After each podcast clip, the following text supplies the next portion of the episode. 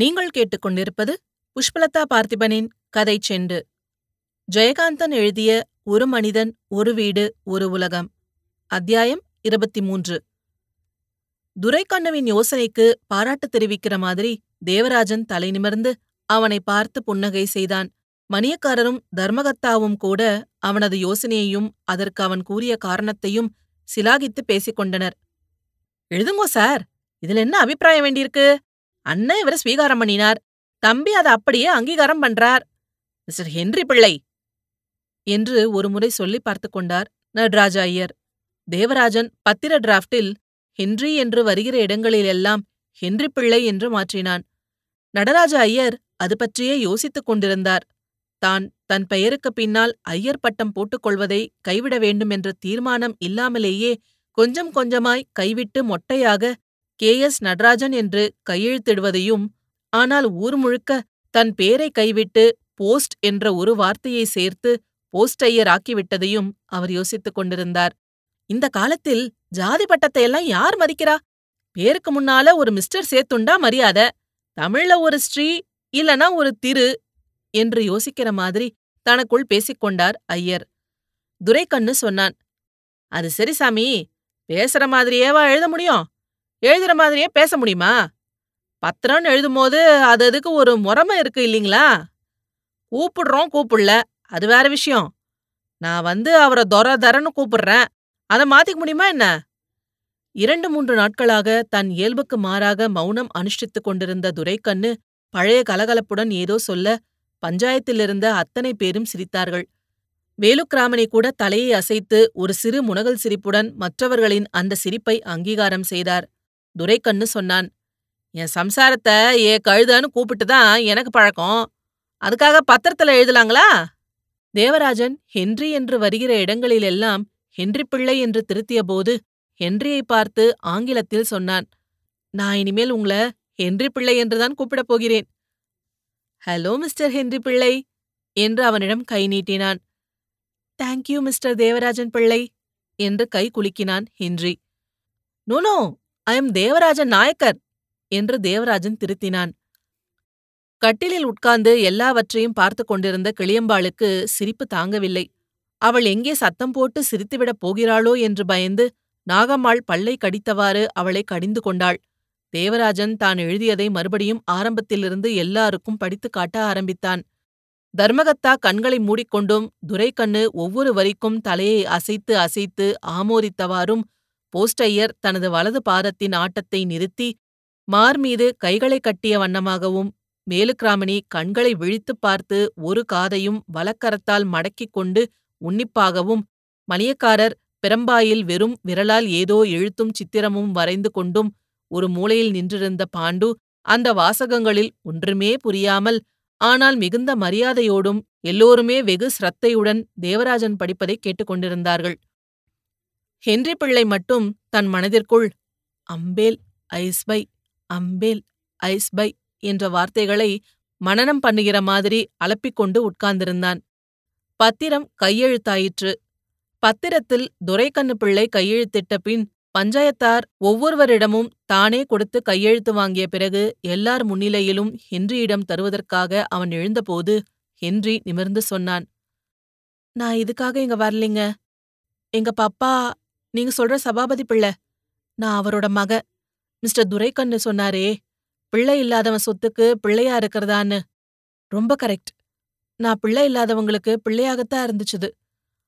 அவங்க சொத்துக்கு இல்ல. பப்பா இருக்கிற வரைக்கும் பப்பா தான் நான் அவருக்கு பிள்ளைங்கிறதுக்கு ப்ரூஃப் ஐ மீன் ப்ரூஃப் என்கிற வார்த்தையை அவர்களுக்கு புரிய வைக்க முடியாமல் அவன் திணறிய போது தேவராஜன் சொன்னான் சாட்சி. எஸ் தேங்க்யூ என்று தேவராஜனிடம் கூறிய பின்பு தொடர்ந்து சொன்னான் ஹென்றி. எங்க பப்பாவுக்கு நான் மகங்கிறது எங்க பப்பா மட்டும்தான் சாட்சி. அவர் இருக்கிற வரைக்கும் இந்த ஊரை பத்தி இங்க இருக்கிற இந்த வீடு நிலம் இதையெல்லாம் நான் நினைச்சு கூட பார்த்ததில்ல. பப்பா தான் சொல்லிக்கிட்டு இருப்பாரு. அவர் சொன்னதெல்லாம் சரியா இருக்குமேன்னு பாக்குறதுக்கோசரம் நான் வந்துச்சுது. என்ன யாருன்னு கேட்டா நான் என் பேரை சொல்றேன். ஆனா என் மனசுக்குள்ள நான் என் பப்பாவின் மகன்னு நினைச்சுக்கிறேன்.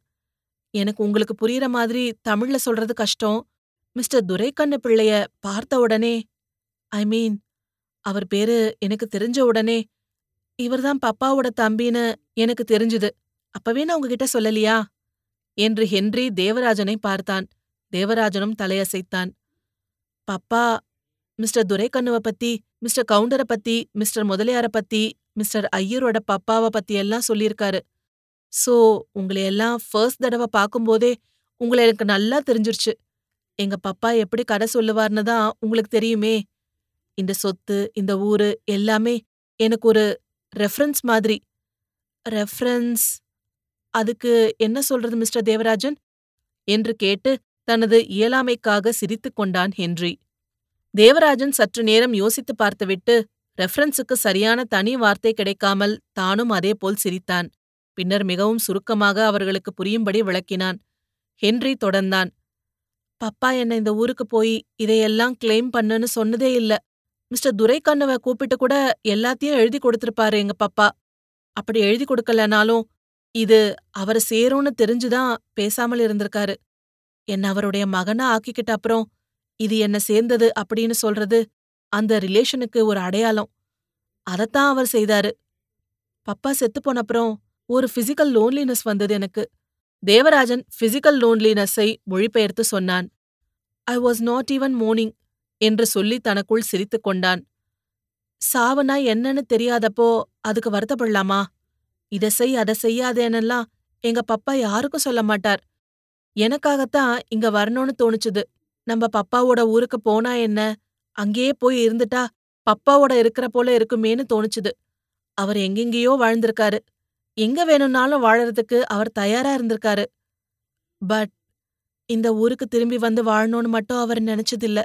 Yet he love this life இந்த ஊரையும் இந்த லைஃபையும் இங்க உள்ள மனுஷாளுங்களையும் ஏன் மிஸ்டர் துரை கண்ணுவ? அவர் இவர எவ்வளவு நேசம் பண்ணினார்னு எனக்கு தெரியும்.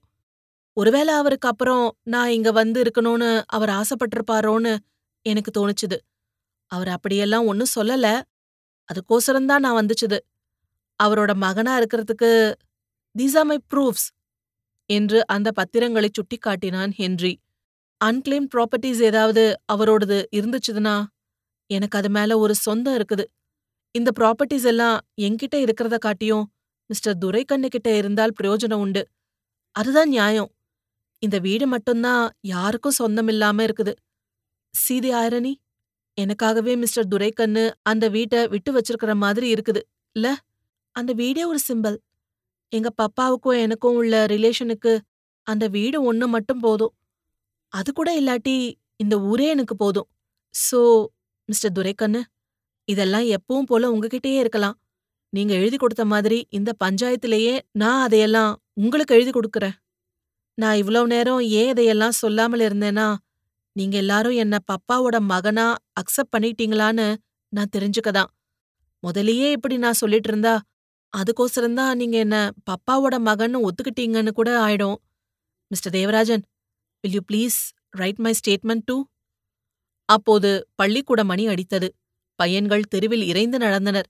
அந்த சந்தடி அடங்குகிறவரை எல்லோரும் அமைதியாயிருந்தனர். நிமிர்ந்து கண்களை மூடிக்கொண்டிருந்த தர்மகத்தா கண்களை திறந்தால் எங்கே மறைந்து நிற்கும் கண்ணீர் வெளிப்பட்டு விடுமோ என்று பயந்து மேல் துண்டால் முகத்தை மறைத்து துடைத்துக் கொண்ட பிறகு பார்த்தார். அவர் கண்கள் சிவந்திருந்தன. மணியக்காரர் முகத்திலே ஒரு பரவசம் தெரிந்தது. துரைக்கண்ணுவின் பாடு மிகவும் தர்ம சங்கடமாயிருந்தது இன்றியின் இந்த யோசனையை மறுத்து தனது தீர்மானத்தை நிலைநாட்டுவதிலேயே அவனுக்கு விருப்பம் அதிகமாக இருந்தது. ஆனால் அப்படி செய்வது ஓர் அசிங்கமான காரியம் என்றும் ஏதோ அவன் மீது தனக்கு கோபம் என்றும் அதனாலேயே இப்படி பிடிவாதம் காட்டுவதாகவும் ஆகிவிடும் என்றும் இதிலே தான் ஒன்றுமே செய்யாமல் இருப்பதுதான் அழகு என்று எண்ணி ஹென்ரியிடம் கொடுக்கப் போன அந்த பத்திரத்தை எல்லாருக்கும் முன்னிலையில் ஹென்ரியின் முன்னால் பாய்மேல் வைத்துவிட்டு முன்போலவே அந்த சிறிய திண்ணையில் போய் உட்கார்ந்து கொண்டான் துரைக்கண்ணு. வழக்கு எப்படிதான் முடிகிறது? என்று பார்க்கிற சுவாரஸ்யத்தை மட்டும் மனத்தில் தேக்கிக் கொண்டு ஐயர் உட்கார்ந்திருந்தார். தேவராஜன் தனது பாராட்டு உணர்ச்சிகளையும் மகிழ்ச்சி பரவசத்தையும் வெளிக்காட்டிக் கொள்ளாமல் திணறிக் கொண்டிருந்தான். மணியக்காரர் தீவிரமாக யோசித்துக் கொண்டிருந்தார். எத்தனையோ இழுப்பறி வழக்குகளை இவர்கள் அங்கே சந்தித்திருக்கிறார்கள். ஆனால் இந்த சிக்கலைத்தான் எப்படி அவிழ்ப்பது என்று அவர்களுக்கு மலைப்பு தட்டியது.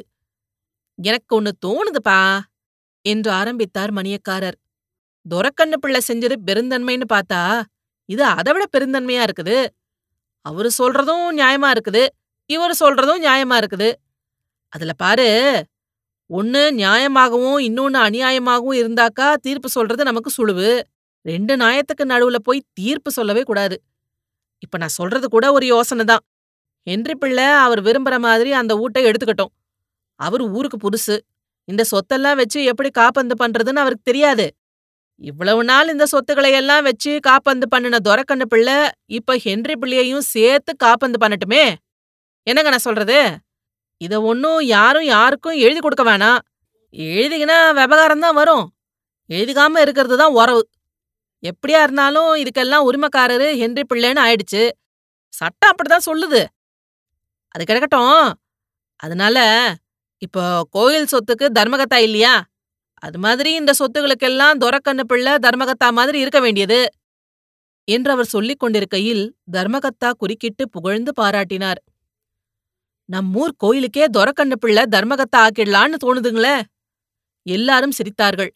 அப்போ ஏதாவது ஒரு முடிவு பண்ணிடுவோம். என்றார் ஐயர். முடிவு ஐயரே பாழடைஞ்சு கிடக்கிற புலவர் வீட்டுல இப்ப ஹென்றி பிள்ளை விளக்கேத்தி வைக்க போறாரு. ஹென்றி பிள்ளைக்கு சொந்தமான நிலம் நீச்சு தோப்பு தொரவு வீடு மனம் எல்லாம் ஜாடா எப்பவும் போல துரக்கண்ணு பிள்ளை காப்பந்துல இருக்கட்டும். அதுல ஏதாவது அவங்களுக்குள்ள விவகாரம் வரும்போது நாம பஞ்சாயத்து குடிக்கலாம்.